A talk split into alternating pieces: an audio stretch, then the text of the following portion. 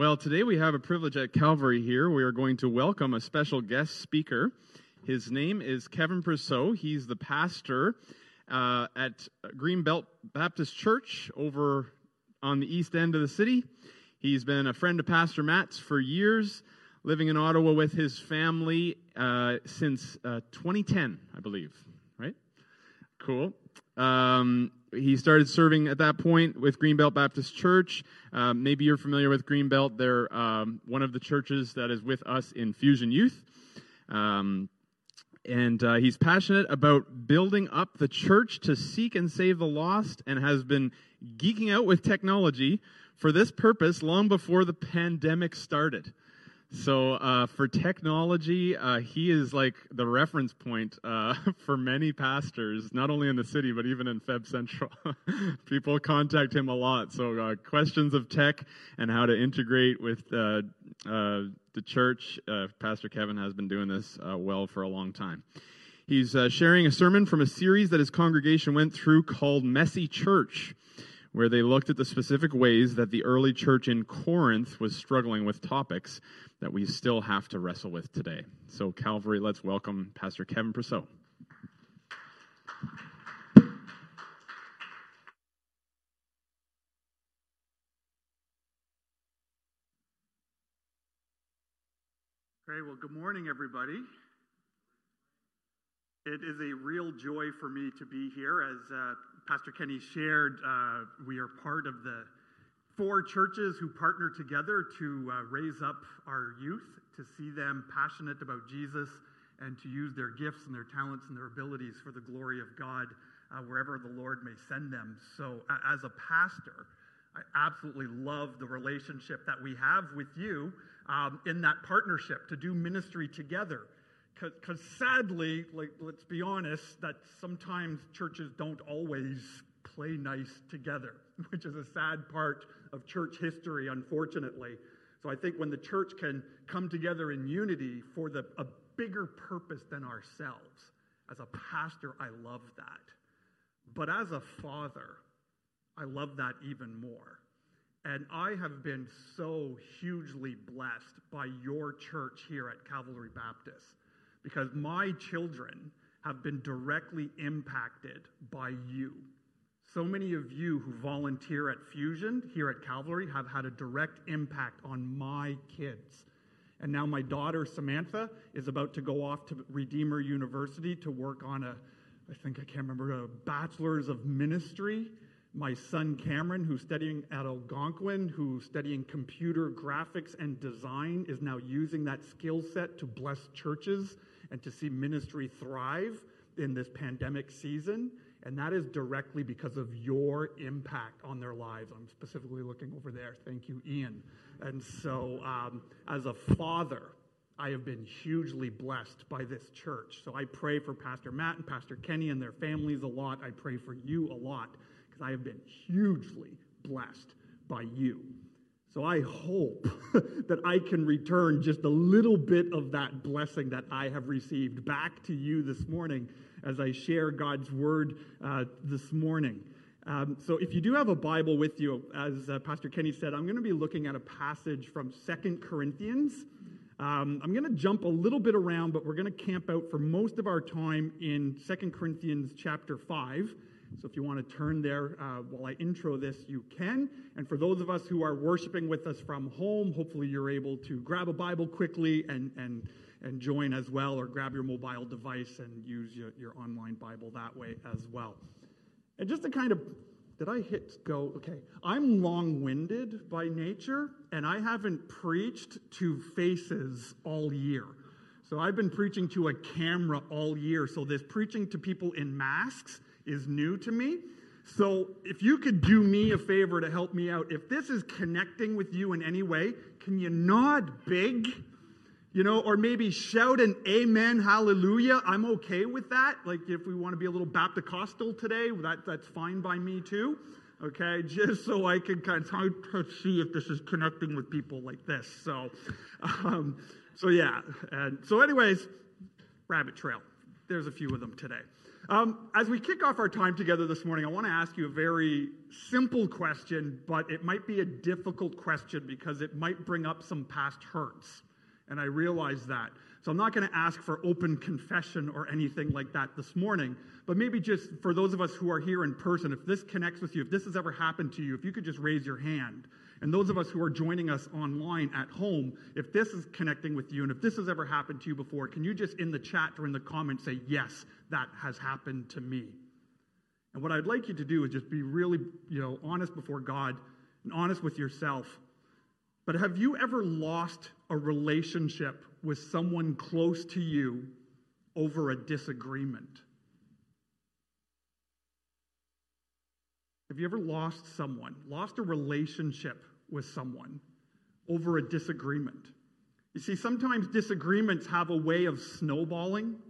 Sometimes disagreements start off small, and then something kind of sets in into our hearts where we kind of plant our feet firm in our position, or the other person plants their feet firm in their position, and suddenly you find yourself in this conflict. And sometimes the situation really is forgotten about, and the conflict seems to escalate more and more until there's an absolute breakdown in the relationship. The number of hands here went up, and I'm going to imagine that a bunch of people typed, yes, that's me, because it just seems to be a part of the human condition, doesn't it? It's just life is messy. Relationships with other people is messy. Every single one of us as human beings have mess in our own lives, and what happens is, is the mess in my life starts coming against the mess in your life, and then we have problems, we have tension, we have strife, we have disagreement, and then we lose relationship. I want to share with you a little bit of a pastor secret this morning. This is one of the, the benefits of going to visit other churches is I can, you know, kind of get all of my, you know, dirty laundry out and not have to worry about it. But here's a pastor's secret, okay? Something that maybe a lot of people don't understand about the pastoral ministry. Every single week, every week, no exception, in the fifteen years that I have been ministering, I have said something or made a leadership decision that somebody disagreed with. Is that a surprise to anybody? Does that shock you? Is that a surprise? You never would have considered that. See, when you have a, a calling, when you have a role in the body of Christ to open your mouth a lot, as pastors do, well, there's a lot of opportunity to put our foot in that mouth. That happens occasionally. But in the diversity of the body of Christ, there can be a lot of division. There can be things that are said, disagreements on doctrine, disagreements on theology, disagreements on how we interpret a certain passage of Scripture, disagreements on the methodology, how we live out our faith. The decisions that we make as leaders, as elders, as pastors, as deacons, as fusion leaders, small group leaders, kids ministry leaders. There's so many tension points that can create this strife when our mess in our lives start bouncing up against one another. And so normally what happens in these types of disagreements that we have in church life is we work through it. But my experience, especially this past year, like this pandemic year has been, we use language like it's unprecedented or it's crazy. But the reality is this past year has been hard. It has been very, very hard on everybody. Kids, teens, young families, singles, married, uh, seniors, no matter who it is, this year has just found ways to be very, very hard. And as it's gone longer than the two weeks we were originally thought it was going to be to flatten the curve, tomorrow, the, tomorrow, no, Tuesday is the one-year anniversary that I've been in my basement, working from my basement, preaching to a camera. A year. This year has been hard. And when life gets hard, tensions rise. The mess seems to hit a little harder. And when church leaders, pastors, whatever that role is in the body of Christ, when we're unable to deal with that mess, it just gets crazy and crazy and crazy. So that's why I want to talk today about kind of this topic. It's kind of this Christian buzzword that my non-Christian friends don't seem to use all that much. But it's this Christian buzzword called reconciliation. And I'm always happy when I pronounce that word well, because I have a little bit of a speech impediment with uh, lisps, and my S's and my T H's and my Z's come out funny sometimes. So if I pronounce the word incorrectly later on, you can email me at kevin at greenbelt dot church and let me know I said the word wrong. I get emails like that all the time, usually with a big L O L at the end of it, because my church has gotten used to my thises and my thises. So what I want to do is talk about this idea of reconciliation. And before I jump into the text, I want to give kind of a big idea today. I always try to summarize the passage that we're going to look at in one kind of big idea, because if you remember nothing else that I say today, my hope and my prayer is that God would use this big idea kind of as a summary of his word to really speak to your hearts and be a reminder when we're dealing with the relationships that we have with one another as the body of Christ. So the big idea this morning is, as Christians, we should be known for reconciliation because we have been reconciled to God. As followers of Jesus, we should be men, women, boys, and girls who are known in our church family, in our places of work, in our schools, in our hobby groups, in our sports teams, wherever God sends us. We should be known as people of reconciliation because we have been reconciled to God. So just before I jump into the text, as a way of just setting it up a little bit, a little bit of context, especially if maybe you're here today or joining online and you're not that familiar with the Bible, I want to give you a little bit of context of what I'm going to be reading about here. This passage is written by the Apostle Paul. Now, Paul started his faith journey as a religious leader for the Hebrew people. And he was incredibly passionate about his faith. He was incredibly passionate about the Word of God, incredibly passionate about the things of God and the traditions of their elders. And they liked their worship to be a certain way, and you could not deviate from it. And they were zealous about it and passionate about it. And when this new thing started happening among the people of Israel, this resurrection of Jesus thing, and this power of the Holy Spirit thing, they were kind of weary about this. And then suddenly, when this same Jesus and this same Holy Spirit started coming upon people not like them, the non-Jewish people, the Gentiles, then they really didn't like it. Because we're God's chosen. We're the elite. We're the special people. And those people out there are not. We want to keep them over there. And so Paul was this religious leader who was running after these Christians, arresting these Christians. He was one of the witnesses of the, the death of the first Christian martyr that we read about in Scripture. And then Jesus showed up into his life. And when Jesus showed up into his life, it changed everything. That he realized it wasn't about his traditions. It wasn't about these things that he was so zealous about, but it was about this God who loved him. And that God would love him so much that he would die for him.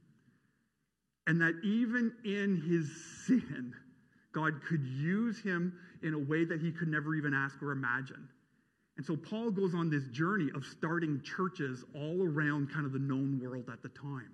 And one of these churches that he started was in the city of Corinth. Corinth is a very influential city. It's a city with a lot of impact, a lot of money, a lot of different religions. You could go there, and there was a lot of money to make in religion. Not like today. Okay, today I don't know of anybody who goes into religion, who goes into the pastoral ministry, because there's tons of money to make into it. We've turned that ship around, thankfully.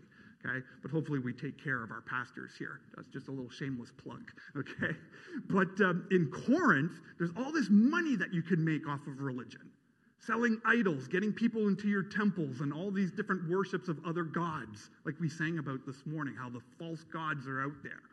And so Paul, when he started this church, and, and he's writing to the leaders there, what was happening in the city of Corinth is they were being influenced by their culture. So they've heard about Jesus. They heard about the death, the ministry of Jesus, the death of Jesus, the resurrection of Jesus, the ascension of Jesus. They experienced the power of the Holy Spirit coming into their lives, making them new, giving them spiritual gifts so they could be a part of the body of Christ to build one another up, to edify one another, to equip one another, to go on the mission of God in the world, of continuing the work of Jesus to seek and save the lost. But then it got messy. They started fighting over things. Yeah, but what about this? And what about that? And what about this? And this God says this. And this church says that. And this temple says this. And so Paul wrote his first letter, First Corinthians, as a spiritual father to his children. Now, sometimes spiritual fathers need to discipline. Again, it's kind of another one of those buzzwords in our Christian circles in North America that we believe in, and we think other people should be disciplined. But gosh darn it, if Pastor Matt or Pastor Kenny ever tried to discipline me, no thank you, I'm going to go check out Greenbelt. Okay? Because that's what we do. I mean, who here loves discipline? I'm not seeing any hands go up. If you're online, if you love discipline, put it in big caps. Yes, I love discipline. And then we'll talk and we'll set up some pastoral counseling because nobody likes it. But that's part of the call of being a spiritual father. So that's what Paul does in First Corinthians. He's a little harsh. I think sometimes we read these passages and we over-spiritualize them and we make them sound so light and fluffy because we want to sing them and they're beautiful. But it's a spiritual father speaking to his children, correcting their false teaching, warning them about false teachers that are getting into the church and leading them astray. So he writes Second Corinthians as a response to that first letter, because he's heard great news that even though it was hard to write that first letter, the church started to turn around. They actually took the discipline of their spiritual father, and he's rejoicing in that. So he kind of writes this follow-up. But there's still some things that he has to talk about with them. And so he, the first kind of couple of chapters here in first, uh, Second Corinthians, he's talking about some of his suffering that he's gone through as a leadership. He's talking about his suffering that he's gone through in his role as an apostle and his position. And so he talks about this suffering, and then he, he finishes off, and, and, and I'm going to read the beginnings here of Second Corinthians chapter five. Now, I'm reading from an N I V, and the only reason the reason I'm re- reading from the N I V this morning is because I turned fifty in a couple of weeks, and my eyes stopped working recently. Um, and so this is the Bible with my bi- the biggest font, and I couldn't find my glasses this morning. So again, if I mess this up, just email me, you know, Kevin at Greenbelt dot church. You read that wrong. It's because I'm going to, couldn't find my glasses at all this morning. So let's do my best here. So I want to start here in Second Corinthians chapter five. So here, this is the Apostle Paul writing, kind of writing to his children, writing to people he cares about, writing to people he's had to correct, and he's sharing some of his experience of suffering. He says, "For we know that if the earthly tent we live in is destroyed," when Paul talks about the earthly tent, he's talking about our bodies, he's talking about our flesh, talking about this that we live in. So when this is destroyed, we have a building from God, an eternal home in heaven, not built by human hands. Meanwhile, we groan. How many of you this year, you've groaned? There's been a lot of groaning this year. I've groaned a lot in my basement for the past twelve months. You should see my desk. It's got a dent where I hit my head on it almost daily. Okay? We groan, longing to be clothed instead with our heavenly dwelling, because when we are clothed, we will not be found naked. For while we are in this tent, we groan and are burdened, because we do not wish to be unclothed, but to be clothed instead with our heavenly dwelling, so that what is mortal may be swallowed up by life. Now the one who is fashioned for us this very purpose is God, who has given us the Spirit as a deposit, guaranteeing what is to come. Therefore, we are always confident and know that as long as we are at home in the body, we are away from the Lord. For we live by faith, not by sight. We are confident, I say, and would prefer to always be from the body and home with the Lord. So we make it our goal to please Him, whether we are at home in the body or away from it. For we must all appear before the judgment seat of Christ, so that each of us may receive what is due us from the things done while in the body, whether good or bad.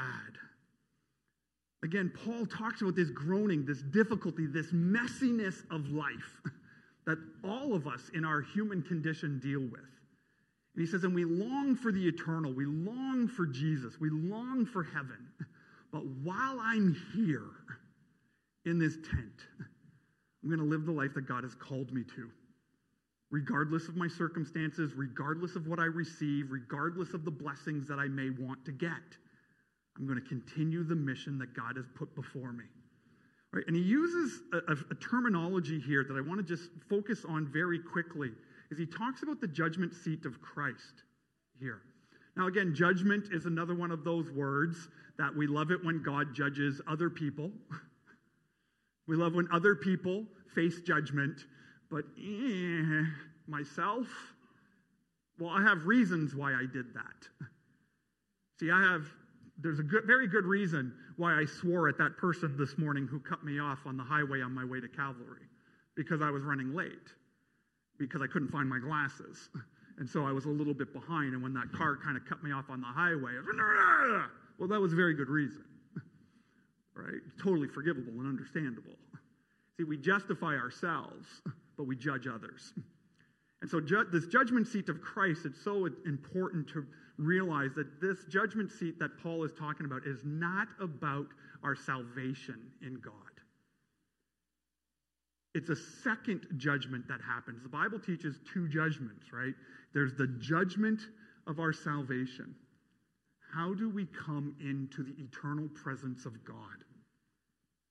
And the Bible teaches us that is through Jesus and through Jesus alone. That no one's good enough, no one is religious enough, no one is smart enough, no one can keep all the commandments and all the traditions and all of these things. The only thing that can make us pure before a holy God is the blood of Jesus. But then there's a second judgment. And the second judgment is how you and I, as those who have been forgiven of our sin, how you and I live our lives in this world, in this tent, matters to God. And there's another judgment that comes where we will see the fruit of our labor. Basically, how you and I lived our lives will be judged before God, because it matters.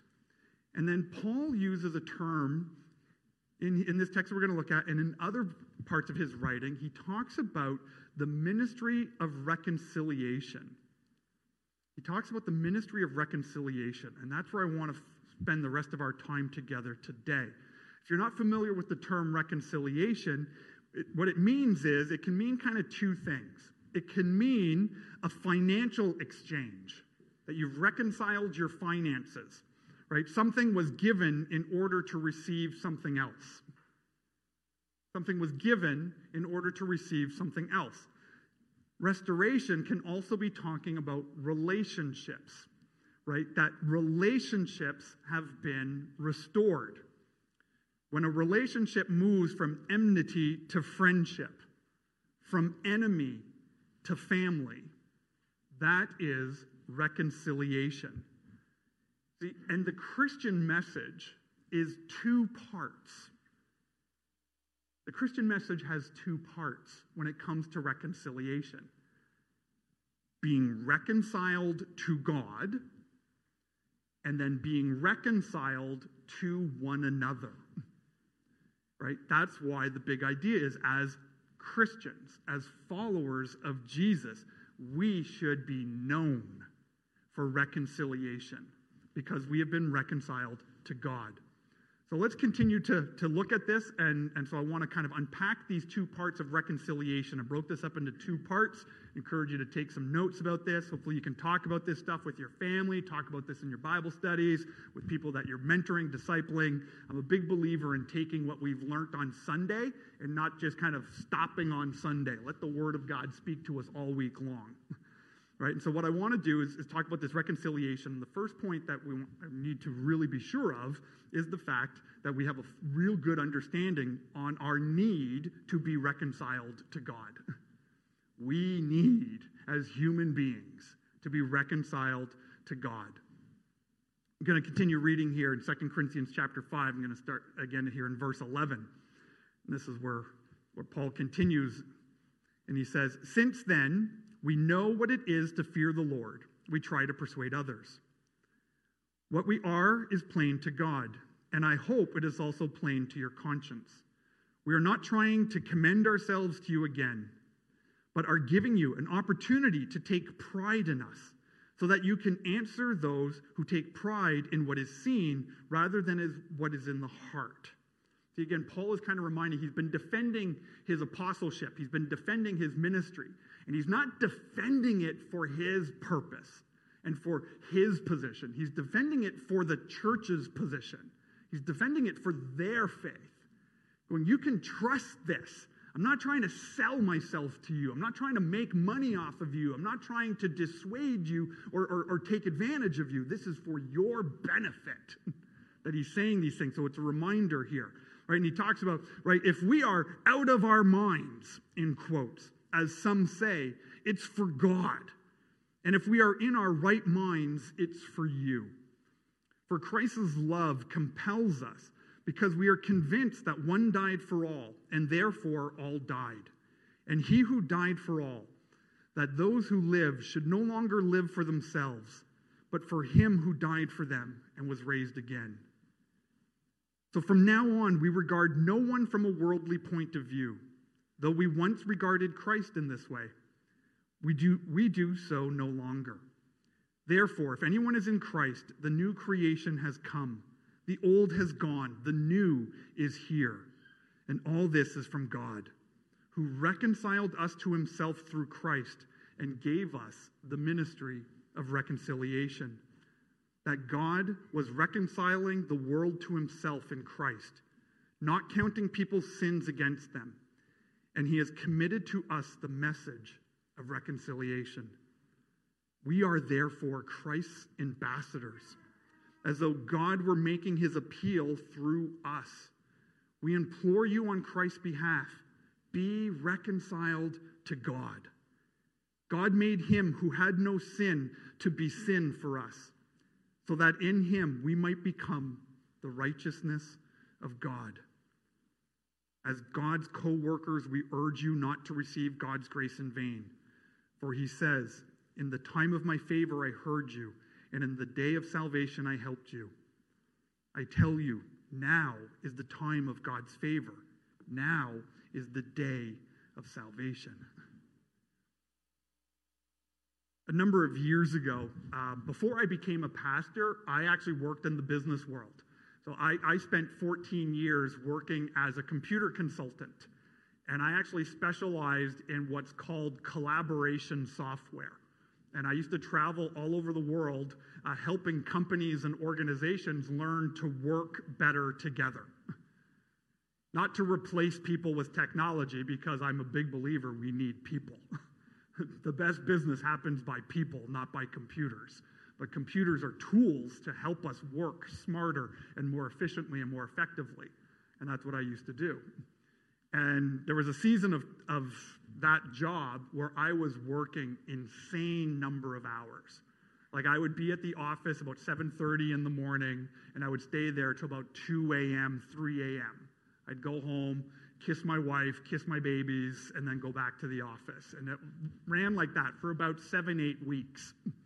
And during that period of time, I actually got to know and became friends with a lot of the cleaning staff of the building, because they were the only other people in the building. And at like one thirty in the morning, when you've been looking at computer code on one of those monochrome screens, how many of you remember monochrome? Okay, I'm the oldest person in the room, praise be to God, okay, but monochrome screens were brutal on the eyes back then, and after hours and hours and hours on that, I'm talking with the cleaning staff, and I got to meet this one lady, and she used to be an Anglican minister, and she left her faith in the Anglican church and became a Muslim, and she became a Muslim because she had married a Muslim man. And she married him, and she was explaining this transformation that she had gone through, and we had had the, a lot of these spiritual talks, because on my breaks, when kind of the, you know, the mainframe was compiling code, I'd read my Bible, or I'd go grab a coffee, and we had a lot of spiritual conversations with the staff in the middle of the night in this building. And so she shared with me the reason she did this is because she wanted to partner with her husband to ensure that their good works would be enough to go to heaven. And I was fascinated by that statement, because I was a fairly new Christian at the time. I came to faith in Jesus as an adult. I didn't go to youth ministry. I didn't go to kids ministry. I didn't grow up in the church. And this was fascinating to me. And she, she explained to me that she wanted to partner with her husband so that they could work and strive together to ensure their good works would please God to get into heaven. And so I asked the question, how you doing? How are you doing with that? If you were to die tonight, where would you go? And she looked me in the eyes, she said, Kevin, I don't know. Because she was, her and her husband were living their lives of never knowing where they stood before God. Do my good deeds outweigh my bad deeds? This constant cosmic balance. And if, Lord forbid, a bus were to show up, an accident were to show up, a virus were to show up, where would I stand? And her answer was, I don't know. And she left a faith that knew. That's what fascinated me the most. She left Christian leadership that taught the way and the truth and the life. And her story fascinates me to this day, and this conversation had happened like sixteen years ago, and this conversation still keep, keeps me up at night and still drives me. Because I think deep down, a lot of Christians, a lot of people who attend the Christian church, deep down still feel like I need to prove to God. Because we don't fully grasp the concept of complete and total undeserved grace. Again, another little pastor confession. I worry about how I am doing as a pastor a lot. This COVID nineteen year, I have lost a lot of sleep, because there has been so many differences of opinion on how we should do church during a worldwide pandemic. Do we regather in person? Do we stay online? Do we wear the masks, the social distancing, how we do the chairs, how we do the cleaning, all of these things? And there's a million opinions on every single decision that has to be made. And when these decisions are being made by men and women, leaders in the church, who their biggest passion is to serve the Lord and to see the people of God blessed so they can be on mission to serve the, the community and serve the world and see more people come to know Jesus, you can really easily start judging yourself on how well you're doing. I'm sure it's just me. Pastor Kenny doesn't suffer from this at all. Pastor Matt, I'm sure, doesn't suffer that at all. It's just my sin issue. But I talk to too many Christians that even though we say we believe it's the work of Jesus, we spend way too much energy in our lives living like it all depends on us. And I want you to know that God loves you so much that you can be set freed from that. That there's nothing you can do There's no religion you can follow. There's no rules that you can keep. There's no tradition that you can, that you can follow to the letter to be pleasing to God. God is well pleased with you because of Jesus. You can be completely and totally reconciled to a holy, perfect, loving, righteous God. Not by what you do, but because Jesus came, the second part of the Trinity, Father, Son, Holy Spirit, that he came and he was conceived by the Virgin Mary, that he was born in poverty. He was born as the least of these. The Bible says there was nothing special about him. He was not someone that you would even look at or notice. He was plain. He wasn't charismatic. He wasn't good looking. All these things, all these pictures I have in my mind of what Jesus should look like. And, and he, the Bible says he just kind of came as the least of these. And he lived a sinless life.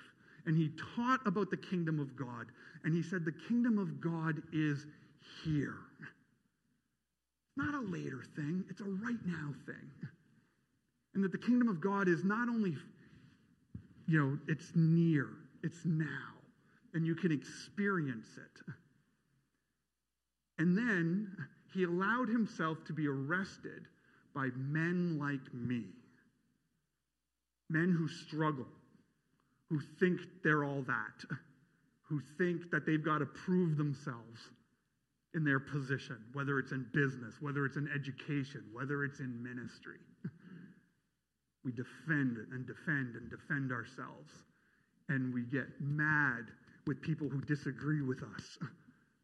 Jesus was executed by people who would not reconcile with him. And he went to that cross, and he died for you, and he died for me. And he wasn't just some good religious leader. He wasn't just some good moral man. He wasn't Mister Rogers telling people to love your neighbor. He was God. And the sin of the world, my sin, your sin, everyone's sin who's watching online, went on Jesus so that we could be made new. And then Jesus proved his divinity by rising three days later from the dead. And we're going to celebrate that in just a few short weeks on Easter Sunday. We are reconciled to God.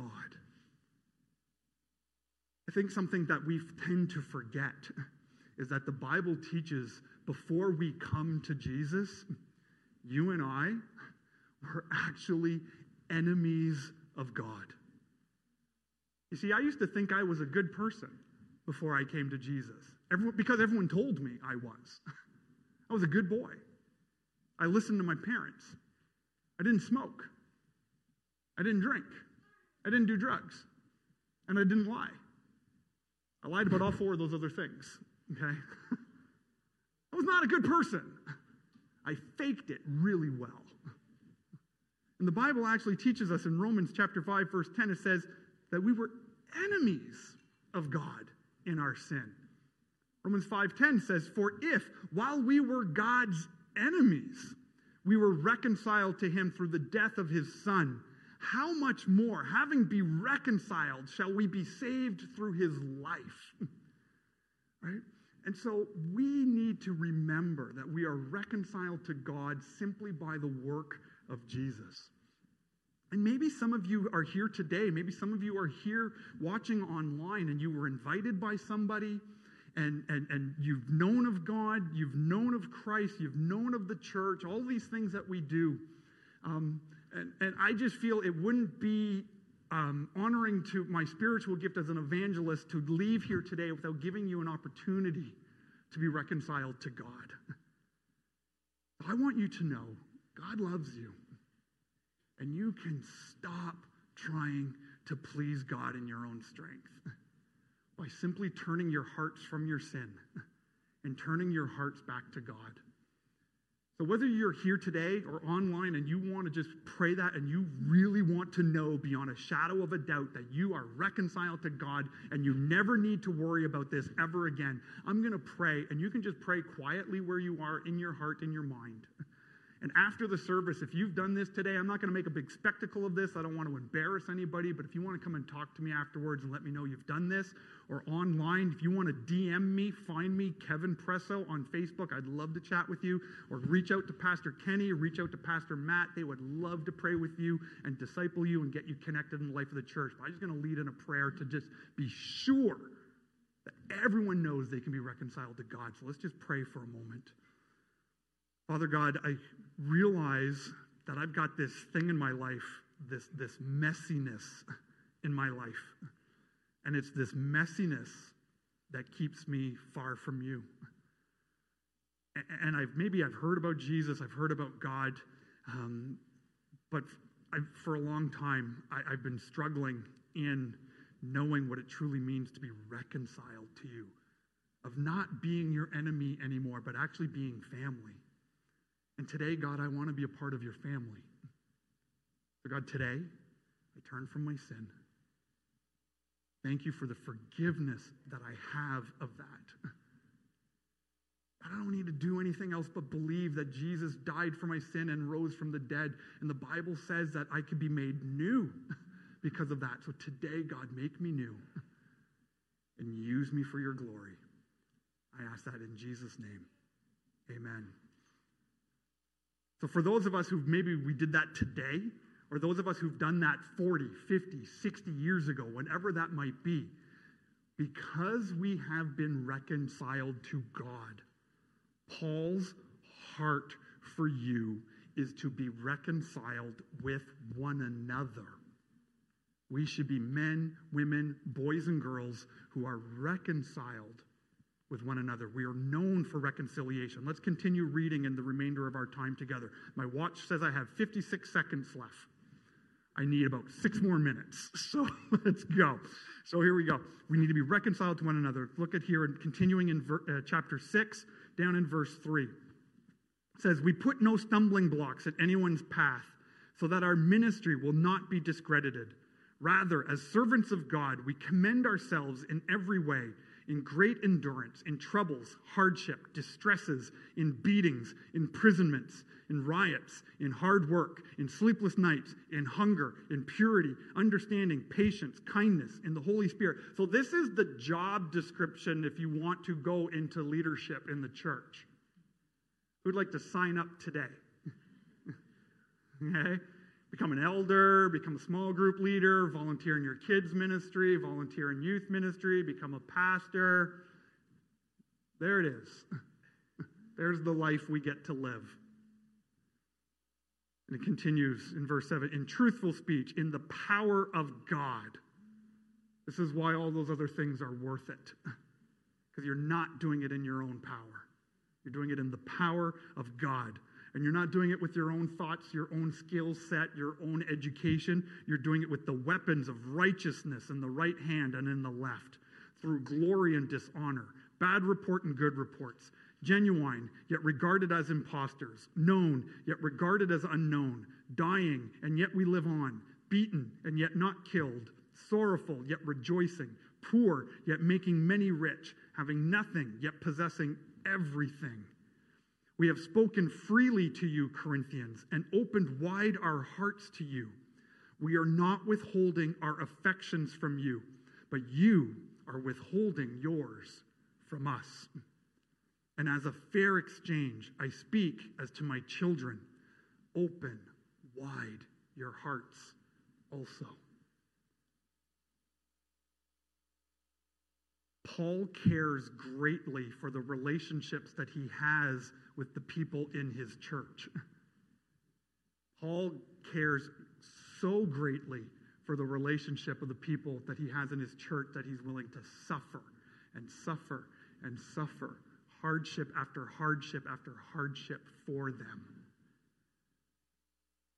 And there's something that goes on in the North American church, in the Canadian church, in the church here in our city of Ottawa, is because there's a church on pretty much every street, you know, on every street corner, and because there's a church in pretty much every single community, when the church doesn't do what I want, And when the pastors or the elders or the leaders make decisions that I don't like, or if their theology is not exactly to the letter on all six hundred ninety-seven points that I consider to be of vast importance when it comes to following Jesus, if they deviate from one of those things, I will leave.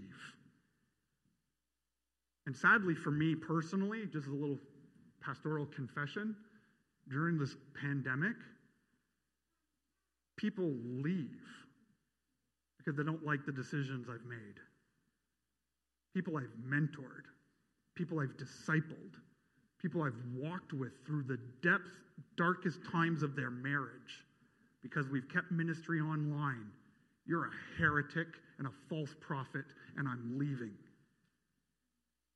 We're so quick to think of ourselves in our culture today. And that is sin in the church. We need to be men and women and boys and girls who see the ministry of reconciliation not just between us and God, but it's between us as brothers and sisters in Christ. See, because life is messy and conversations of disagreement are messy. No one likes them. I don't like them. Nobody likes them, but they're crucial and necessary. They're crucial and necessary to build up the body of Christ so that we can actually realize that it's not about me, that it's about the glory of God being displayed in our community together. Because, why is this of so importance to Paul? It's because non-Christians are watching you. How many of you have non-Christians in your life? Show of hands, online, type I do. Every single one of us. None of us live in a total bubble where we only hang out with Christians. They're watching. And they desperately need to know that our relationships look different than their relationships. Not as a guilt trip, not as a I have to do it on my own, but that we lean into the power of God, which is available to every believer because we've been reconciled to God. So we let the Holy Spirit that is in us change us. We do something that Paul talks about, die to self. Okay, I didn't agree with Pastor Matt's decision on that one point, but I'll die to myself because Matt's a good, godly man. And I know he prays and I know he seeks the Lord. Or yeah, Pastor Kenny's sermon last week, yeah, it was all right. He could have, you know, tweaked that. I didn't listen to your sermon. I'm just picking on it. I was horrible to you at your ordination, so you can, like, please feel free to criticize this, you know, uh, sermon afterwards. Send me a big, long email. Uh, hopefully, no, I loved your ordination. It was so much fun. Sorry, rabbit trail. I got to land the plane. But the world is watching your relationship with one another. And when we can get beyond ourselves, deal with the mess in our lives, because we all have it. Deal with the sin in our lives. Let's be honest. We all have it. And let's realize that the body of Christ is glorified in our mess. The body of Christ is glorified in our mess when we realize that God has called us to live lives supernaturally that are different than the non-Christian friends and family that we have. So we need to make effort to reconcile. So I'm going to leave you with a little bit of a challenge, and I don't want anyone to answer this, but I would encourage you over the course of the next week.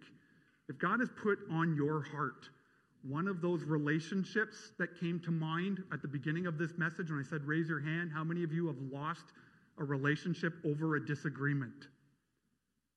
Maybe some of us as followers of Jesus, what we need to do is eat one of my absolute favorite desserts. It's called humble pie. Humble pie tastes amazing at the foot of Jesus. It tastes great. Sprinkle it with, you know, some chocolate, you know, a little bit of chocolate chips on the top and some whipped cream. Humble pie at the feet of Jesus tastes great for the follower of Christ because it sets our hearts free from the mess that wants to get into our own heart. So maybe some of you, you need to apologize. Maybe some of you um, need to work on some relationships and seek out some past relationships that have been wounded over some disagreements. I've done a lot of that this year. It feels great. Messy at the beginning, but we can trust in the power of God, because you and I should be known for reconciliation, because we have been reconciled to a holy God who loves us. Let's pray. Lord God, I praise you and thank you so much for your word, your word that is alive and powerful. And a lot of times when it says it's sharper than a two-edged sword, oh my goodness, in my life, yes, sometimes it's sharp. And so, God, I am so incredibly grateful for the message of reconciliation that we have with you. That it's not in our own strength that we are made righteous before God, that it's in the death and resurrection of Jesus Christ that we are made new. And it's in that reconciliation that you send the Holy Spirit, Jesus, the third part of the Trinity.